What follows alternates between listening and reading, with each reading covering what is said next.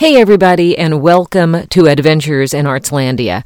I'm Susannah Mars. Saturday, July 13th, was the Mississippi Street Fair, and I had the immense pleasure of talking to six terrific artists.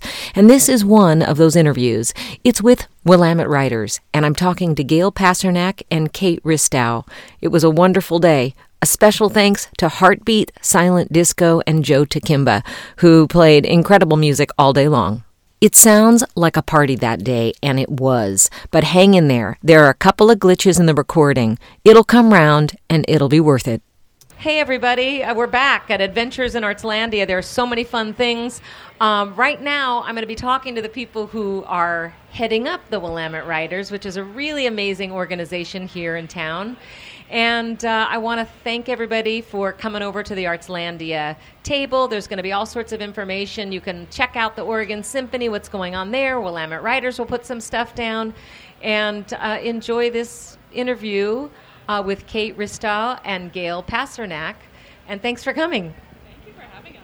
Oh, let's see. Are you not on? I have to keep Now turning on. people on. Awkward. Thank you for having us. Anytime. So tell us a little bit about the Willamette Writers and what you guys are up to. All right. So Willamette Writers is a writing organization that's all about writers. So our main mission and our vision is just about helping writers and so sometimes that means helping writers get published, sometimes it means helping writers find critique groups or partners or having workshops and we also have like our annual conference and um, different journals and th- things that we do to like basically help writers become better writers. And I know you have lots of classes. How do people check out uh, Willamette Writers online? So we're at willamettewriters.org, um, and you can also Google us, and we'll, you'll find us. Um, this is actually our 50th conference, and we've been around for over 50 years. Right. So Kate and I had this wonderful opportunity to talk about their conference about a month ago, I guess. And uh, it's a really incredible event. And also, Gail is the president of Willamette Writers, and Kate is the executive director. And so, together, you guys are putting this together. I know you have some other people on staff as well. It's a, a huge conference, yes? yeah, we have over 700 writers, and so that's people coming together. And some people are coming for workshops. Some people are coming for um, different critiques and There's also going to be some boxing later. We're box. I got my, yeah, well, um, basically, there's it's it's an amazing event, and there's lots of keynotes, and um, there's one of my favorite keynotes that's coming up on the so it'll be Saturday evening, and it's Roger Guenveur Smith, and um, he's with Marc Anthony Thompson, and they're actually doing a collaborative piece that's uh, about um, from the perspective of Otto Frank. And so it's really, really great, and it'll be kind of like a, a really good celebration of writing, but also the writing process because the piece um, they'll have worked on during the Jaw Festival for Portland Center Stage, and so they'll have worked on it and thought about it and figured out how to make it um, like be effective, but it won't be a finished piece. So when they perform it at the Willamette Writers Conference, we'll get to talk about like where, um, yeah, where they're kind of at and what they're working on and what changes they're going to kind of need to make in the piece. So it kind of gets across that idea of process and how we keep constantly working towards making our writing better. It's so cool. We've talked about process quite a lot today with many artists, and it's a, a, thing that I think everyone benefits from thinking about, uh, no matter what you do, and that there is a natural course of things, and that it's okay that it takes time for things to unroll. That things don't have to take just a second to. And certainly, writing is an example of many, many hours uh, spent on a very tiny amount of output. And you both are writers, so you can speak to that, you know, what it is like. What's your artistic process in your own writing? In my writing? That's a whopper, right? That is a whopper. Yeah. Um, honestly, I personally, I just have a story in my head, mm-hmm. and I have characters who are living in my head, and they tell me the story. And then when I can't stand it anymore, I write down an outline for a story, Mm-hmm. and then I start doing research that will help give depth to that story. Mm. and then I start writing it, which is, I think, different from other people's style. Some people just start with the blank page and they just start writing. So there is no the when it comes to writing. Um, everyone has what works for them. as an artist. And that's what's exciting too about checking out Willamette Writers online. One of the many reasons to do that is because even if you're not a, a bona fide professional writer, the right the artistic process behind writing can open so many doors for you personally. We believe that if you write, you're a writer. It, you don't have to be published to call yourself a writer. That's lovely.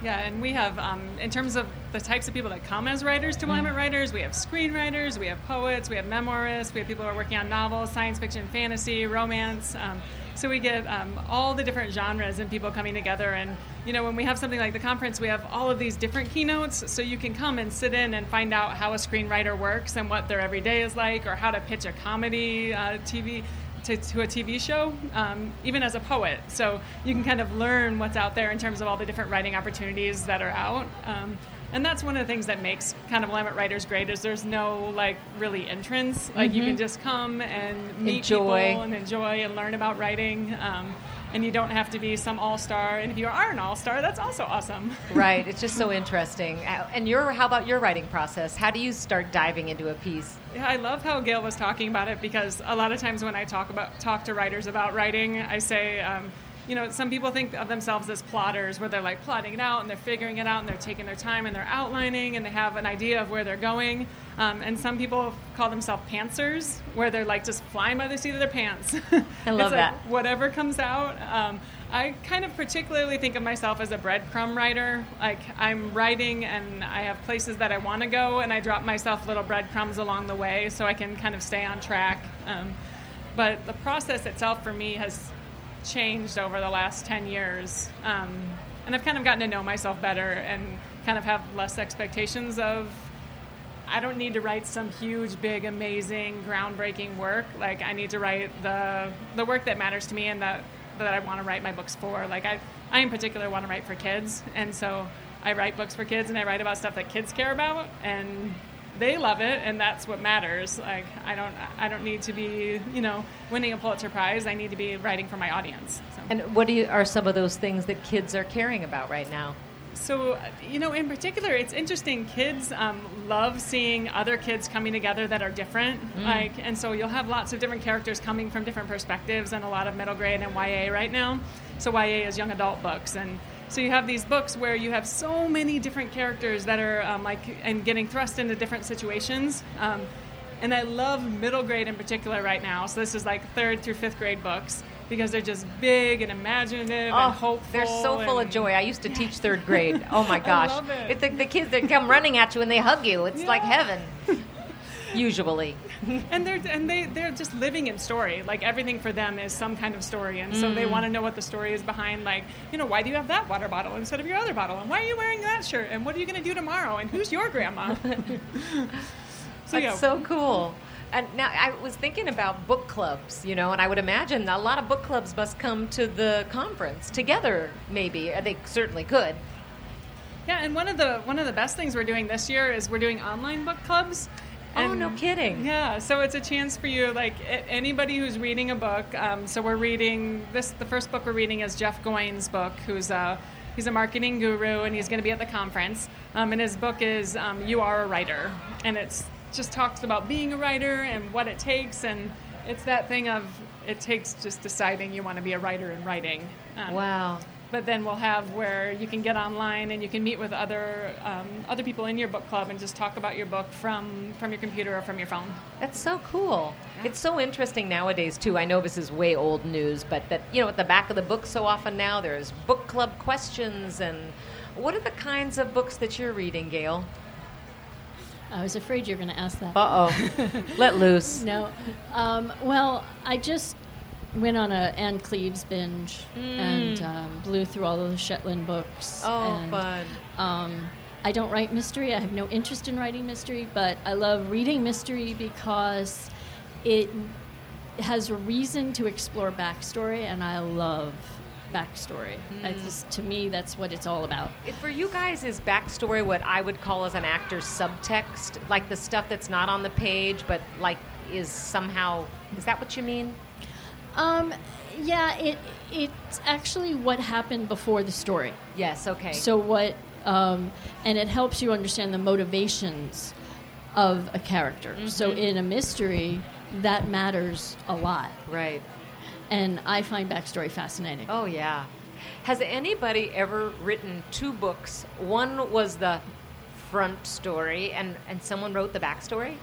So if you actually look at the book Wonder, um, so it's a middle grade book and it's about a boy who has a facial deformity, um, and it kind of talks about like just his process of going through school, and um, it was also made into a movie with Julia Roberts. Yeah, I Um, remember that. And so in that book, Augie um, is kind of bullied by in one kid in particular. And what R.J. Palacio did was actually wrote the next book that R.J. Palacio wrote was from the bully's perspective. Oh, that's fantastic. Yeah, and you find out like why the bully did everything that they were doing, um, Oh. and kind of where they're coming from. So and- important right now. Yeah, and it that, was that really compassion piece, and it's wow, what a oh, that's great to know. I didn't know that. That's Yeah. fabulous. So, uh, what do you enjoy audiobooks? Yes. So one of my favorite things that uh, that I'm listening to right now is actually Serial Box.